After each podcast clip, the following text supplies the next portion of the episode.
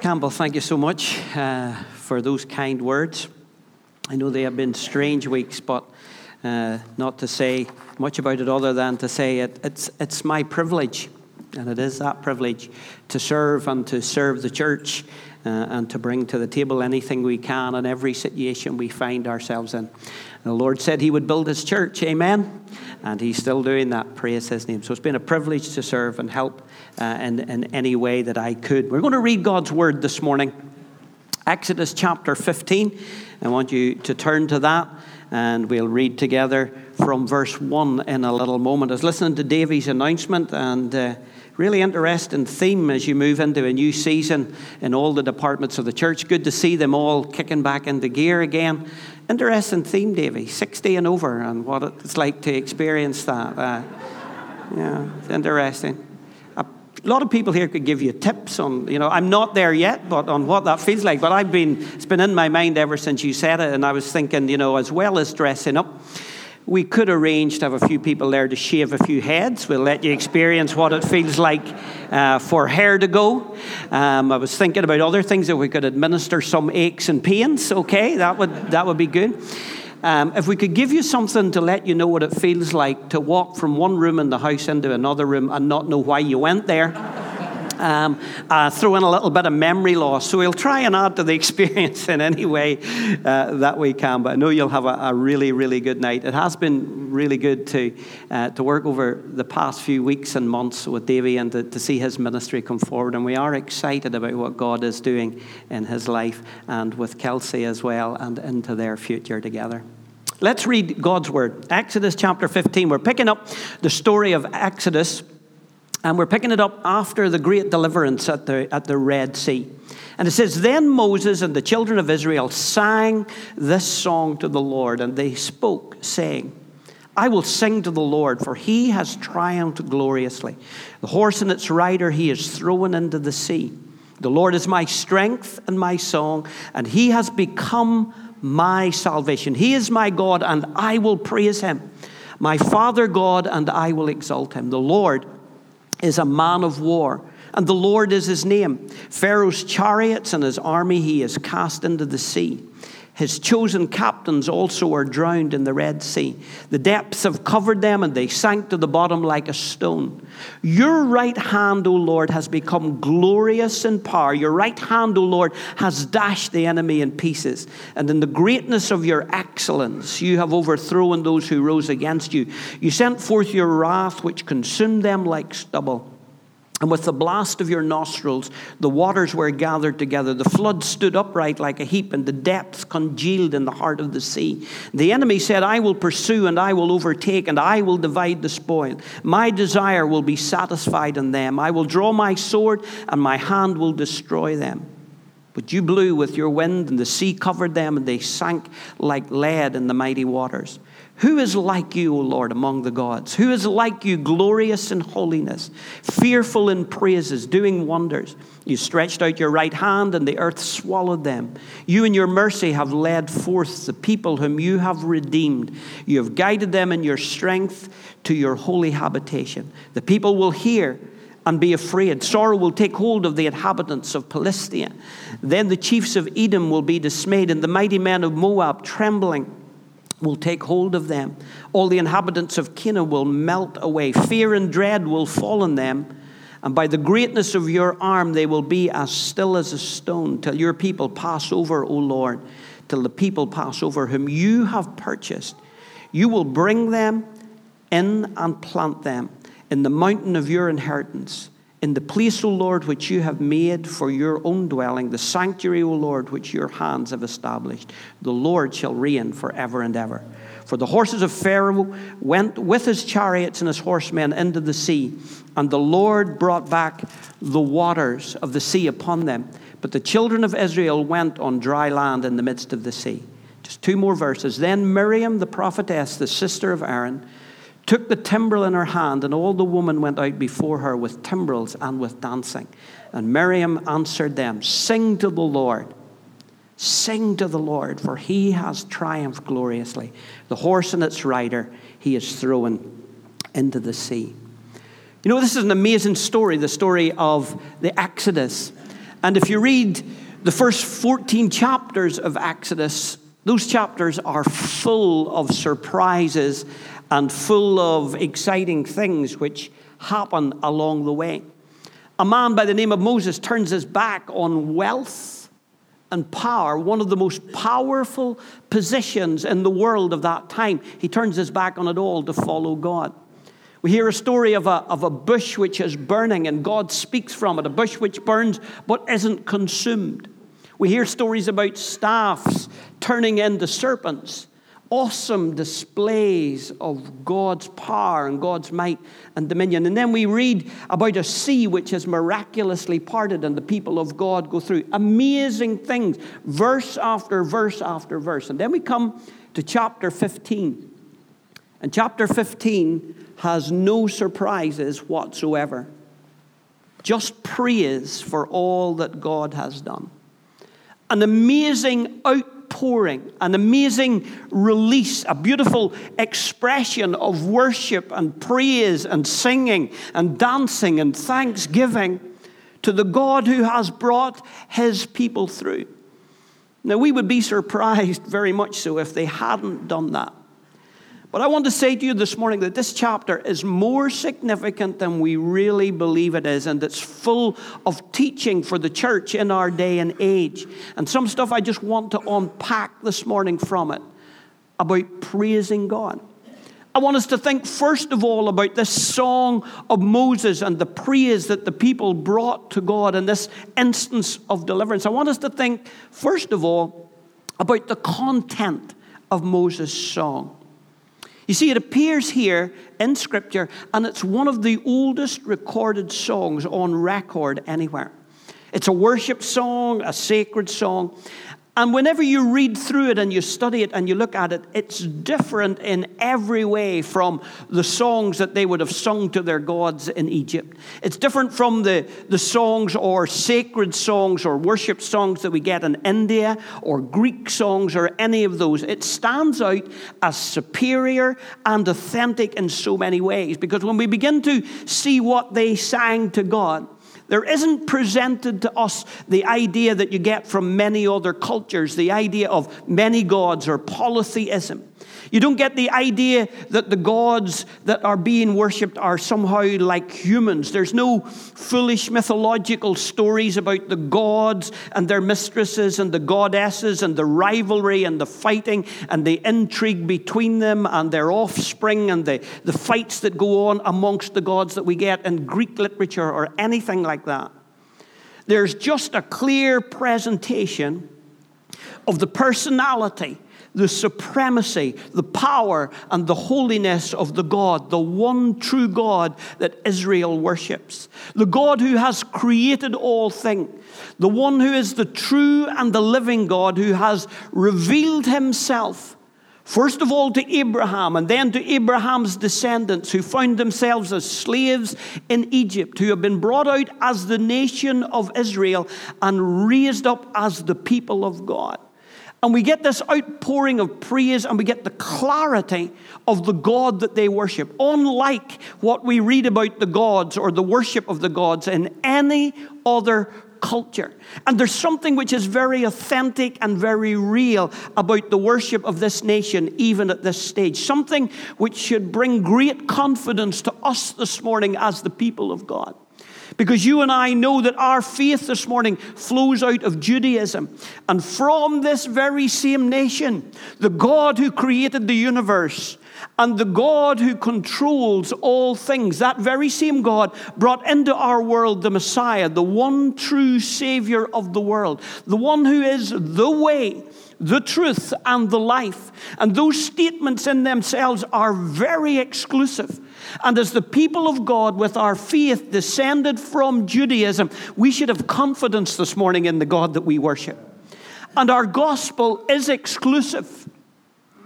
And in a day and age when the faiths of the world compete for equality in the marketplace, I want to tell you there is only one God. There is only one mediator between God and man. There is only one way of salvation. His name is Jesus, and everything else is inferior in every way. Now, you may sit this morning and say, What a harsh statement. Friends, I want to tell you that our world needs to hear that message again. In love, they need to hear it. Don't get me wrong. Not in a harsh way. But if we care about people, if the love of God dwells in us at all, then the love of God will compel us to deliver the one message that can bring people into a saving experience with the God who created them and with the God to whom they will answer. And we should be filled with confidence this morning when we read this very first song of praise because there's something very authentic about it something very solid about it, something very reliable, about it. Okay, I'll make it up in here and we'll try and spit it out as we go. Something very reliable about it. And it should fill us and inspire us with confidence this morning. Think about the content of this song, and you can go home and you can look at it. The content, it's about God from start to finish. The word Lord is mentioned 12 times in 18 verses in this song of praise. The pronouns he, him, thy, thou, and thee are mentioned 33 times. Jehovah is the theme and the very center of their song all the way through. And I tell you, our focus needs to be on him, and he needs to be the theme of our song this morning. He needs to be at the very heart of our praise. I love worship. I love coming in here on a Sunday morning. I love the energy of this team, and I love the way that they bring us into the presence of God in the place of worship. You know, we, we hear a lot of criticism sometimes today of, of some of the new songs and some of the new worship. I want to say to you, there are some remarkable things being written by songwriters today under the inspiration of the Holy Spirit. Thank God for them. And it's not a case of that we, we choose only the old or we choose the new. We need that wonderful balance of both. But I thank God for much of the new material that's been written. It's theologically sound, it's been prayed over, and there's no doubt it's inspired by the Holy Spirit. Yes, there's some stuff around, and the focus is too much upon us and not upon God. But you know, it's always been that way. Somehow we, if we see any new song like that, we think that all new worship, oh, it's all going to pot. Folks, the Holy Spirit is in control of the church. The Holy Spirit's still inspiring worship and giving songs as He has always done. And you know, sometimes when we see a song that's not so good with in modern worship, we, we tend to write off sometimes the whole thing, and that is not the case. I can tell you some of the older stuff had that same wrong emphasis. Some of the older stuff wasn't all that good. There's some new stuff around it, maybe not worth singing, but there's old stuff that's not worth singing either. Really is. I was thinking about something that I heard uh, back a year ago. You know that there's an old chorus, and here are the words of it. It's an old chorus, not a new one. Um, it isn't any trouble just to S M I L E. It isn't any trouble just to S M I L E. You can pack up all your troubles and they'll vanish like a bubble if you'll only take the trouble to S M I L E. Come on, folk. When Jeff Lucas quoted that, he said it's enough to make you V O M I T. so there's old that wasn't worth singing either. And what we need always in the church is to take those things that have been inspired by the Holy Spirit. There are old classics we never want to lose sight of. But at the same time, we don't want to miss what the Holy Spirit is speaking and giving to the church today. And it's that combination of old and new. Jesus spoke about those who teach, who bring out things old, and they bring out things new because the church is alive in the power of the Spirit. But the message is this the content of their song, this first recorded song of praise, the content of it, God was at the very center. God was constantly the focus, and He needs to be the focus in our worship. For Moses and these people, they had experienced God and they were going to exalt him. They were going to praise him. They were going to lift up his name. And if you look through some of these verses, they just can't do enough to exalt and to put words to praising God. And that was the content, it was totally God centered. They sang about what God had done in verses 1, 6, and 10. They sang about who he was in verses 3 through to 11. And they sang about what he was yet going to do in verses 14 through to 18. And if there's some budding would be worship songwriters here this morning, take note of that. God was the center of it. The purpose of that worship was to, to capture the minds of the people and bring them together as one body to offer an expression of praise that would bring glory to God. And that's what our praise and our worship and our singing ought to be all about.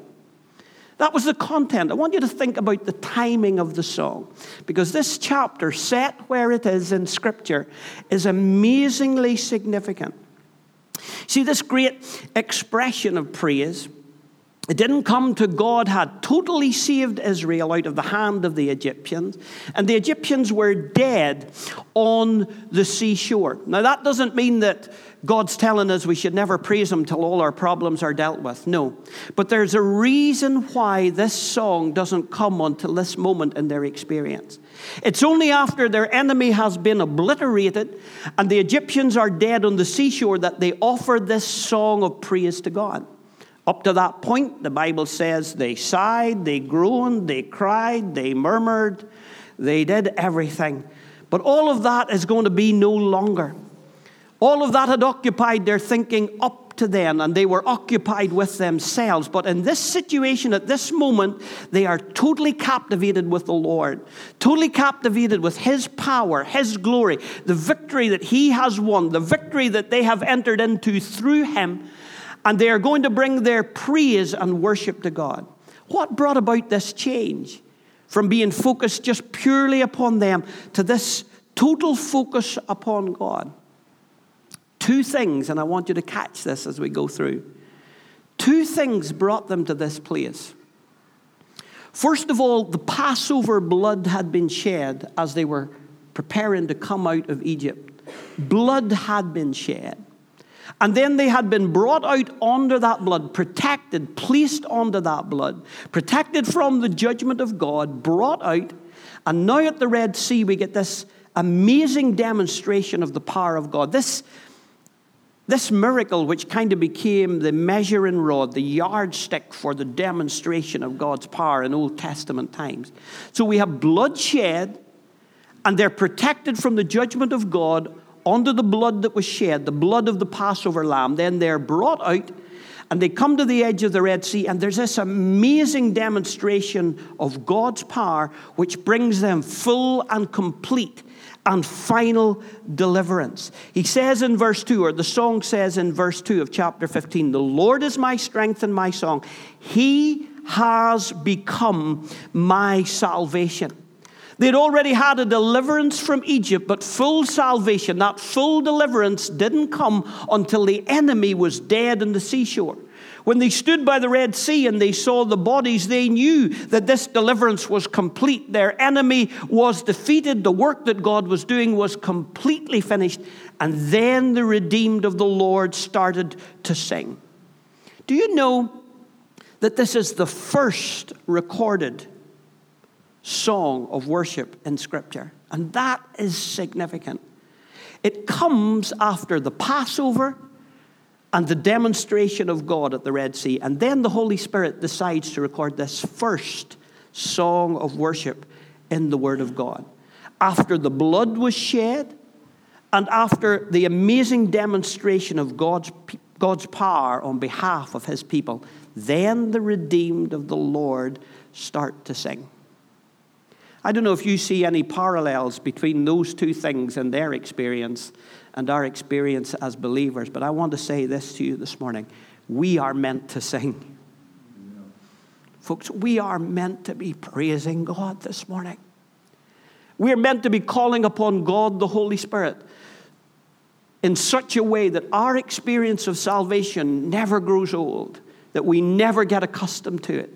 We're meant to be living in an experience that is fresh and new, even through the trials, that the presence of God, the reality of His saving grace, His redemptive power in our lives is such that we are given a constant expression of praise to God. We are meant to sing today because the blood has been shed, the ransom price has been paid. That took place at the cross. But that wasn't the end of what God did for us because on the third day, our Redeemer rose again. After the blood was shed, there was a demonstration of God's power.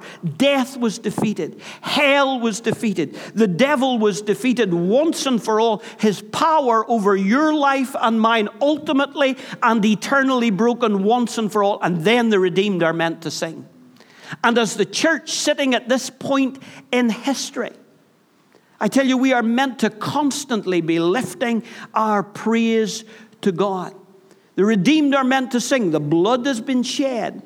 There is exhibited to us a powerful demonstration of God's power when He raised Jesus from the dead. And it takes both things to bring us full salvation. The blood was shed for our forgiveness. But we need to not only be ransomed, but ransomed and redeemed. Let me explain what I mean. You see, in its fullest sense, to be redeemed, it means to be completely delivered, to be brought out, the bringing out of the ones for whom the ransom price has been paid. That's what happened at the Red Sea. They had been protected under the blood, they had been brought out, but at the Red Sea, this demonstration of God's power meant that they were cut off forever from their enemies. And in salvation, that is what has happened for you and for me. Yes, the blood has dealt with our sin, but by the resurrection, I tell you, the cross without the resurrection would bring no assurance, no certainty. In a sense, it would be meaningless. But our risen Savior fills us with confidence that the offering which He brought to the Father has been fully, has been completely accepted. That you and I have been ransomed, we have been redeemed, that the enemy has been once and for all ever defeated. The Bible says that Jesus is seated at the right hand of God. He ever lives to make intercession for us. He lives by the power of an endless life, and He represents us in the presence of God the Father, and the work is complete. Amen? The work has been done, and then the singing really ought to begin. The two things together, the blood and the power, then the redeemed start to praise God. Can I say to you this morning, it's our job to sing. It's our job to open our mouths and express our praise and our thanksgiving to God. And I've never been one for crazy church or anything like that. I believe things need to be done decently and in order. And the scripture instructs us in that way. But why are we so reserved about praising God? God who has created all things. And in spite of the fact that we threw all of His grace and His goodness and His love back in His face, He cared enough to come and redeem us and to set us free. He has completely defeated the enemy on our behalf. And we ought to loosen up a little bit and begin to praise the name of the Lord. We ought not to be afraid to sing out whether we can sing all that well or whether we can't. The Bible says, make a joyful noise unto the Lord. And I see in every area of life it's acceptable to be excited.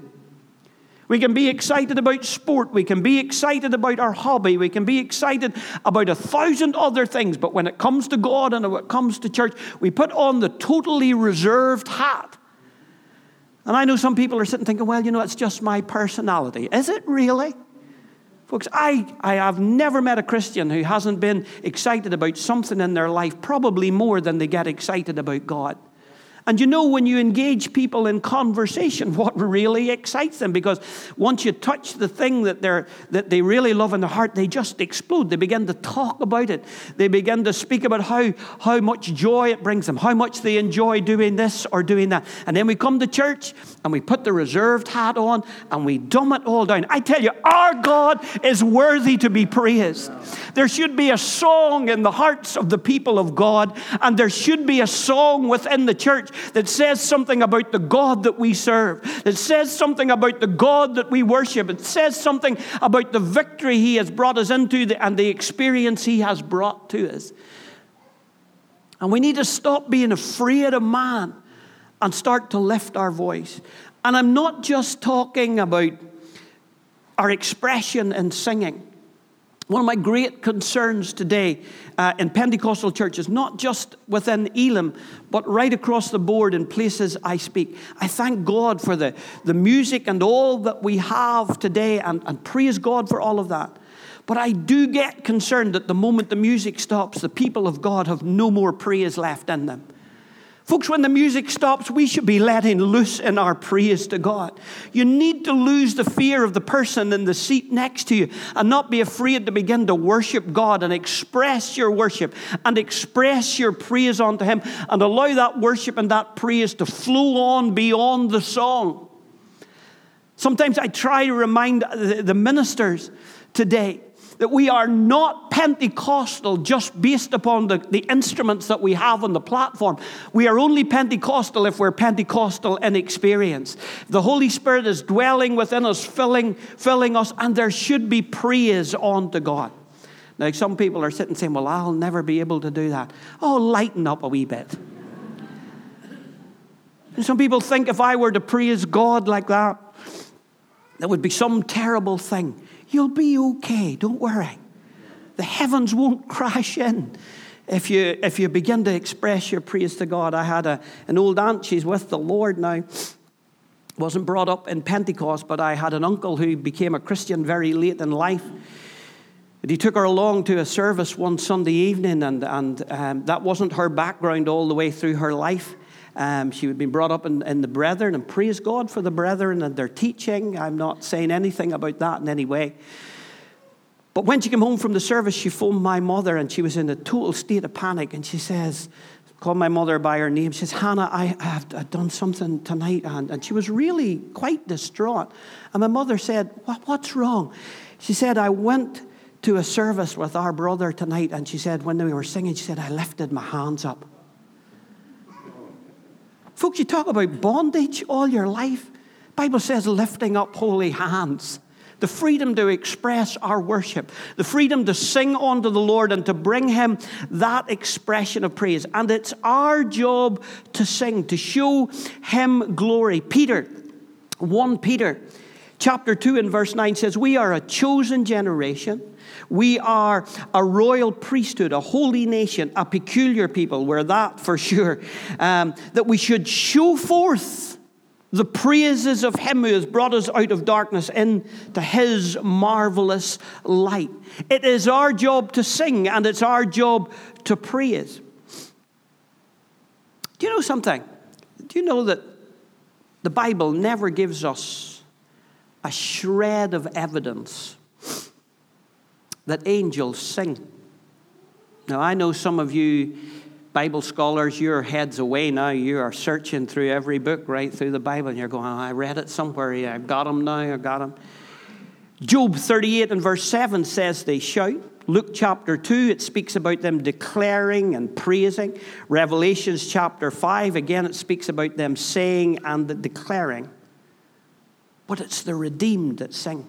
And this is the first praise song in Scripture, and that's why it is so significant. Now, don't stone me, okay? You may have passages of Scripture which speak about angels singing in your translation of the Bible. I can assure you that they don't reflect the original Hebrew or the original Greek. And the Bible doesn't tell us that angels sing. Now, I'm not saying that angels don't sing. Let's get that tidied up as well. Don't go out of here saying new theology in Elim, angels don't sing.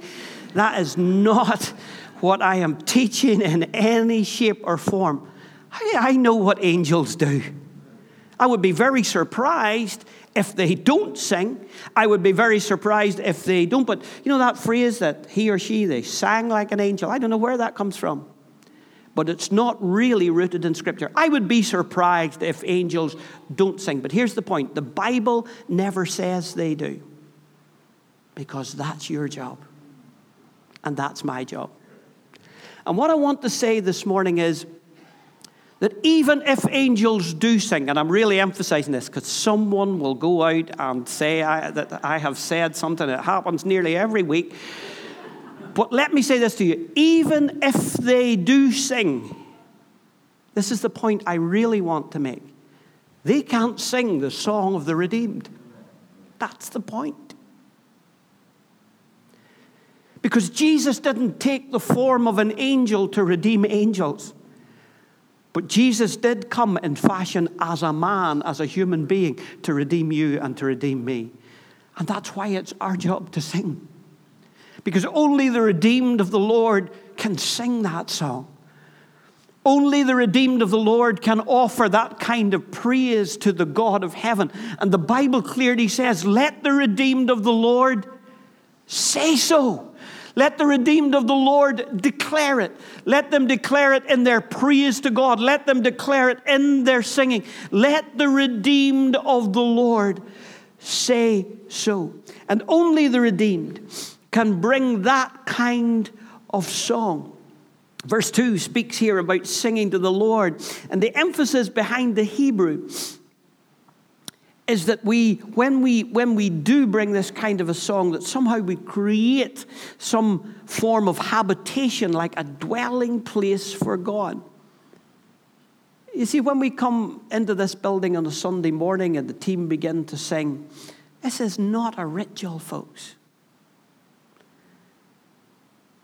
This is not just getting the service warmed up. Though the lord knows some of us need a warming up okay but that's not what the praise is. You know, get us, you know, get us, get us warmed up. Not at all. That's not what it is. We're coming as the redeemed of the Lord to bring Him our praise, to create a habitation for God to come by His presence. And that's everybody's job, not just the worship team. A place for God to come and settle where He is being exalted where he is being honored, where he is, is being lifted up. And Psalm 22 says, God inhabits, God dwells in the praises of his people. So I want to say to you, sing. Lift up your voice.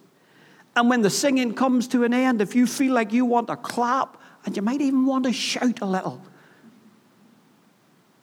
you might want to lift your voice in praise to the God who has forgiven you and me, has blotted out our sin. Listen, so that it will never be remembered against us again.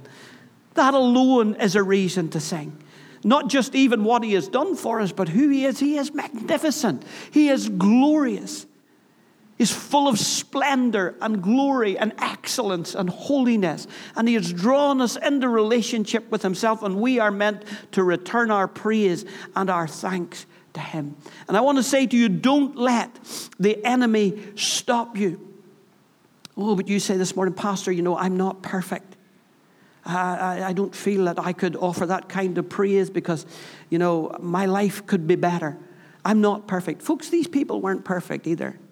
And in a few days, they're going to feel God again in some miserable ways as you follow this nation for the next quite a number of centuries, actually. But at that moment, the reality of the fact that they were redeemed, they had been delivered, and they were set free overwhelmed them.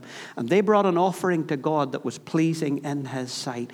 And the Bible, the Holy Spirit, records it as the first song of worship placed in Scripture at a strategic moment after the blood was shed and after this demonstration of God's power as a picture to the church that you and I are meant to be praising God. And it's like this all the way through Scripture. When we realize what God has done, the people of God are meant to lift their voice and sing. They're meant to lift their voice and praise God. If you were to go to Isaiah 53, we all know that great passage about redemption. But the very next chapter, Isaiah 54 and verse 1, it says, Sing, O barren. Break forth into singing and begin to cry aloud unto the God who has redeemed you. Psalm 40, the psalmist says, He brought me up out of a horrible pit and out of the miry clay. And the very next thing, He put a new song in my mouth, even praise to God. Psalm 147, it's good to sing praise to the Lord. It's fitting, it's comely for the upright. Sing to the Lord, He says, with thanksgiving. So when we look at this, we see the content and we see the timing. But I want you to see just one thing in closing this morning. I want you to see the effect of this song. Because when they begin to sing, a dramatic change begins to take place, and it takes place at verse 14 in the chapter, if you look at it.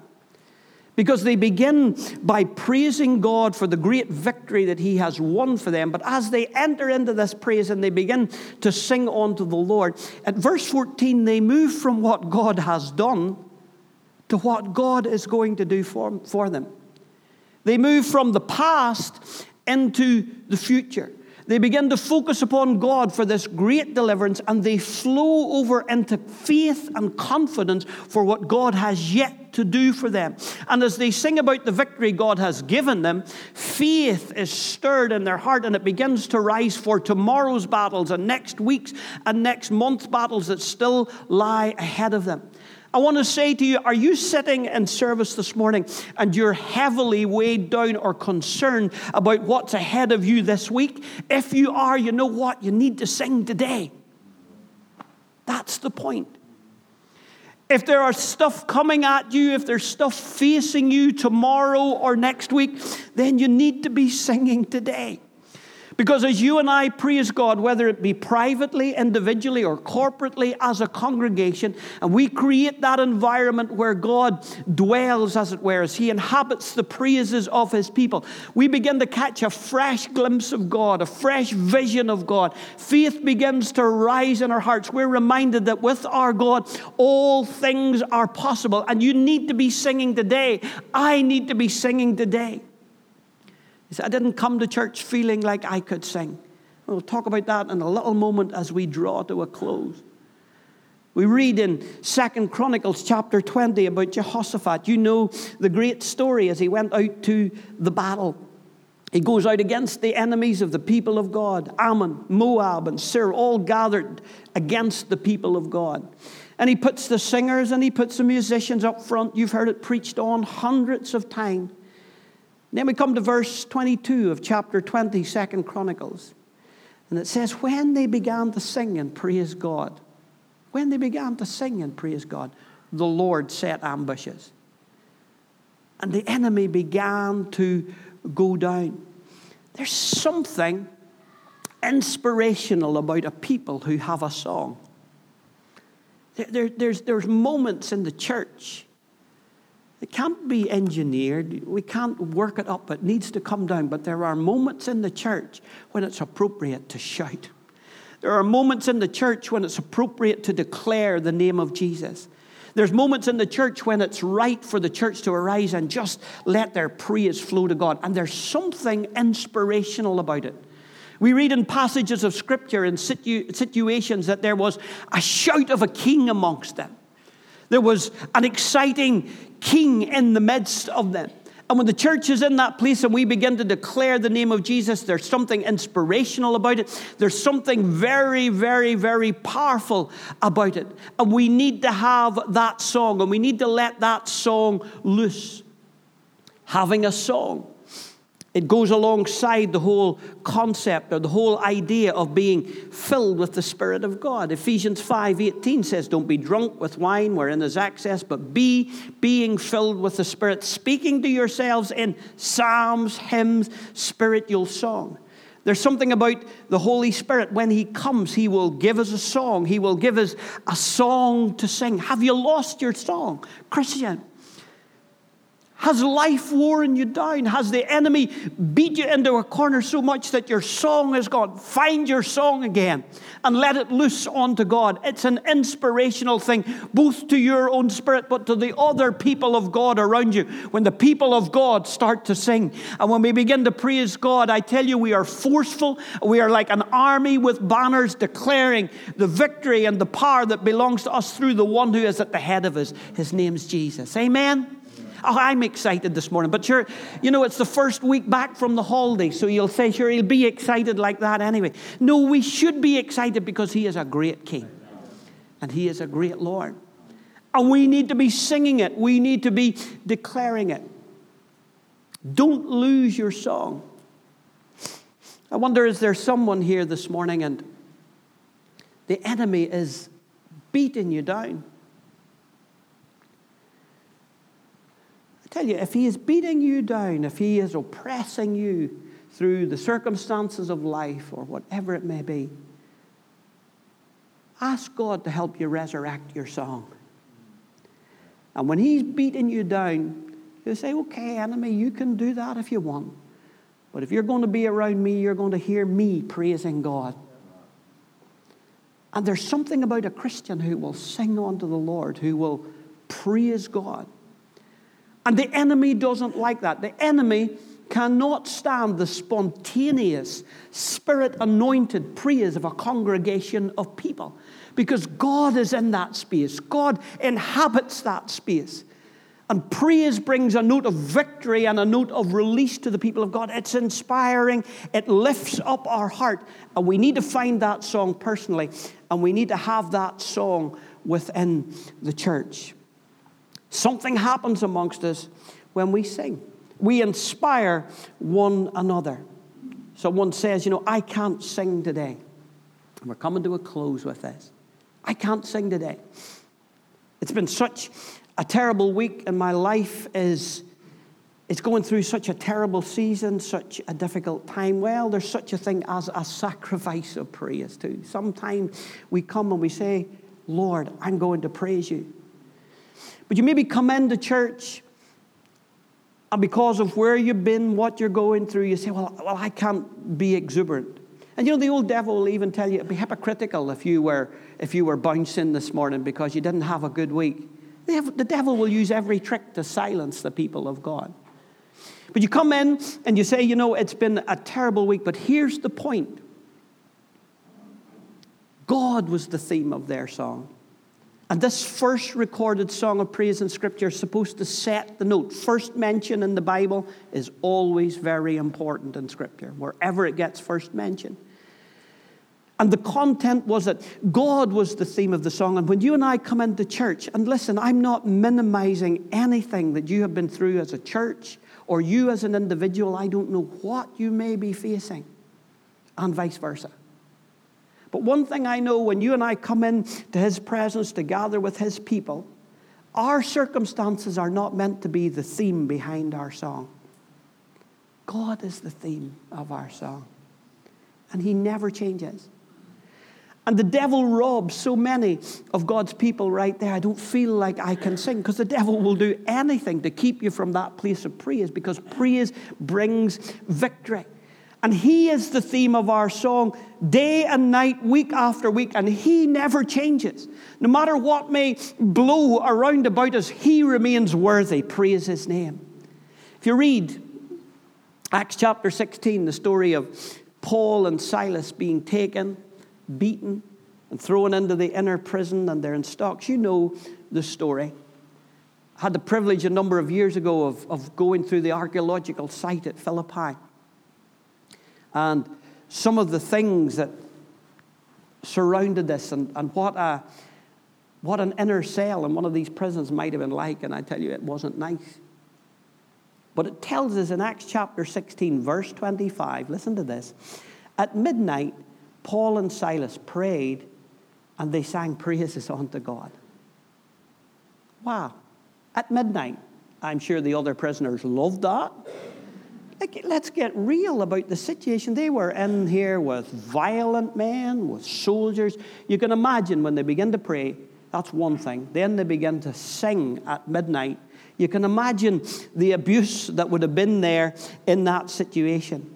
And the other prisoners, no doubt, would have been listening. But it says in verse 26 that suddenly there was an earthquake. The foundations were shaken. The doors opened, and everyone's bands were loosed. That's the power of prayer and praise. But when they began to sing their praises, suddenly there was an earthquake. The foundations were shaken. You know, it's like someone said, that heaven's God's throne, earth is his footstool. You probably heard this old adage before. But somehow, whenever Paul and Silas, his servants, in that deplorable situation began to sing praise to God, it was as if God began to tap his foot because earth is his footstool. And the very foundations began to shake. The prison's doors flew open and their bands fell off. And Moses said in his song, The Lord is my strength not my circumstances, not me, not what I can bring to it, but the Lord is my strength and my song. And there by the seashore, they sang their praise to God. As I close, I mention one last thing to leave with you for your consideration. Moses and the children of Israel sang by a seashore when God had exercised his power and brought this deliverance to them. I read in Revelations 15 about another sea. John mentions it. He said it was like a sea of glass. And he says those that were on it were singing. And make no mistake, because this is no coincidence in Scripture, but you know what John says? They were singing around the sea of glass in heaven. John actually tells us in Revelations 15 they were singing the song of Moses, the servant of the Lord, and the song of the Lamb. Why both of them? Because you see, the experience of the children of Israel mirrors ours. Their experience through all that they came through, coming out of Egypt and into the promised land, into the place of rest, is a prefiguring of our journey and our experience with God. The deliverance that God worked through Moses foreshadowed the deliverance that has been wrought for you and I through the finished work of the cross. It's the continuity of God's saving purposes in both ages, and they mirror each other. And in heaven, John says they were singing the song of Moses, the servant of the Lord, and of the Lamb. And I throw that in in case you think I have made too much of this passage. It's placed in Scripture for a purpose. It's the first song recorded for a purpose. It's placed where it's placed for a specific purpose to mirror to us our experience. And we sing now, but I tell you, there's a day coming when we are going to sing. There's a day coming when the church will lift its voice unbridled, unhindered, when every battle is completely o'er. And I tell you, we will magnify the King the one who is eternal, the one who is immortal, invisible, the only wise God, when we see him face to face on that day, we will sing. I'm going to ask the praise team to come back. And I want us to close our service in it. Well, it's in some ways the normal way, but maybe at the same time in a slightly different way this morning.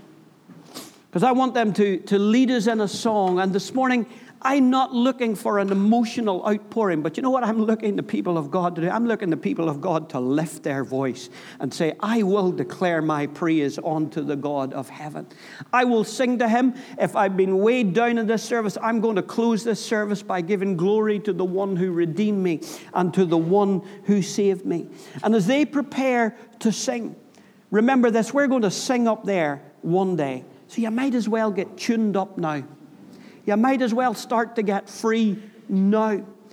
And you might as well begin to make preparation for that day because we will sing in his presence. And as they just prepare to lead us, I want to mention some words from some of the Psalms. Psalm 95. The psalmist says, Oh, come, let us sing to the Lord. Let us shout joyfully to the rock of our salvation. Let us come before his presence with thanksgiving. Let us shout joyfully to him with psalms, for the Lord is great. God, the great King above all gods. Psalm 96, the next psalm. Sing to the Lord a new song. Sing to the Lord all the earth. Sing to the Lord, bless his name. Proclaim the good news of his salvation from day to day. Declare his glory amongst the nations. Psalm 97, the Lord reigns, let the earth rejoice. Psalm 98, oh, sing to the Lord a new song, for he has done marvelous things. His right hand and his holy arm have gained him the victory, and the Lord has made known his salvation. Folks, our God is worthy to be praised. It's not based on our circumstances. And I am excited this morning because of who He is but I'm also very excited about this season in the church. Campbell mentioned some things, and I'm excited about the progress that has been made. Excited about the fact that next Sunday evening, Pip will be welcomed here into the ministry team. And unfortunately, I have to apologize that I can't be here for that. But I'm excited at the end of the month. Davy is going through his interview, and as Campbell said, unless he has a criminal record I don't know about, he'll be getting into the ministry. And I'm excited about the fact that there will be a service of induction for him onto the ministry team. And I've every confidence and I'm excited about the future appointment of a senior leader for this church. And I believe God spoke to me this morning when I was out praying, and I don't say stuff glibly to mislead or to misguide people, but I believe God gave me a very simple phrase this morning when I was praying about this service and about the church.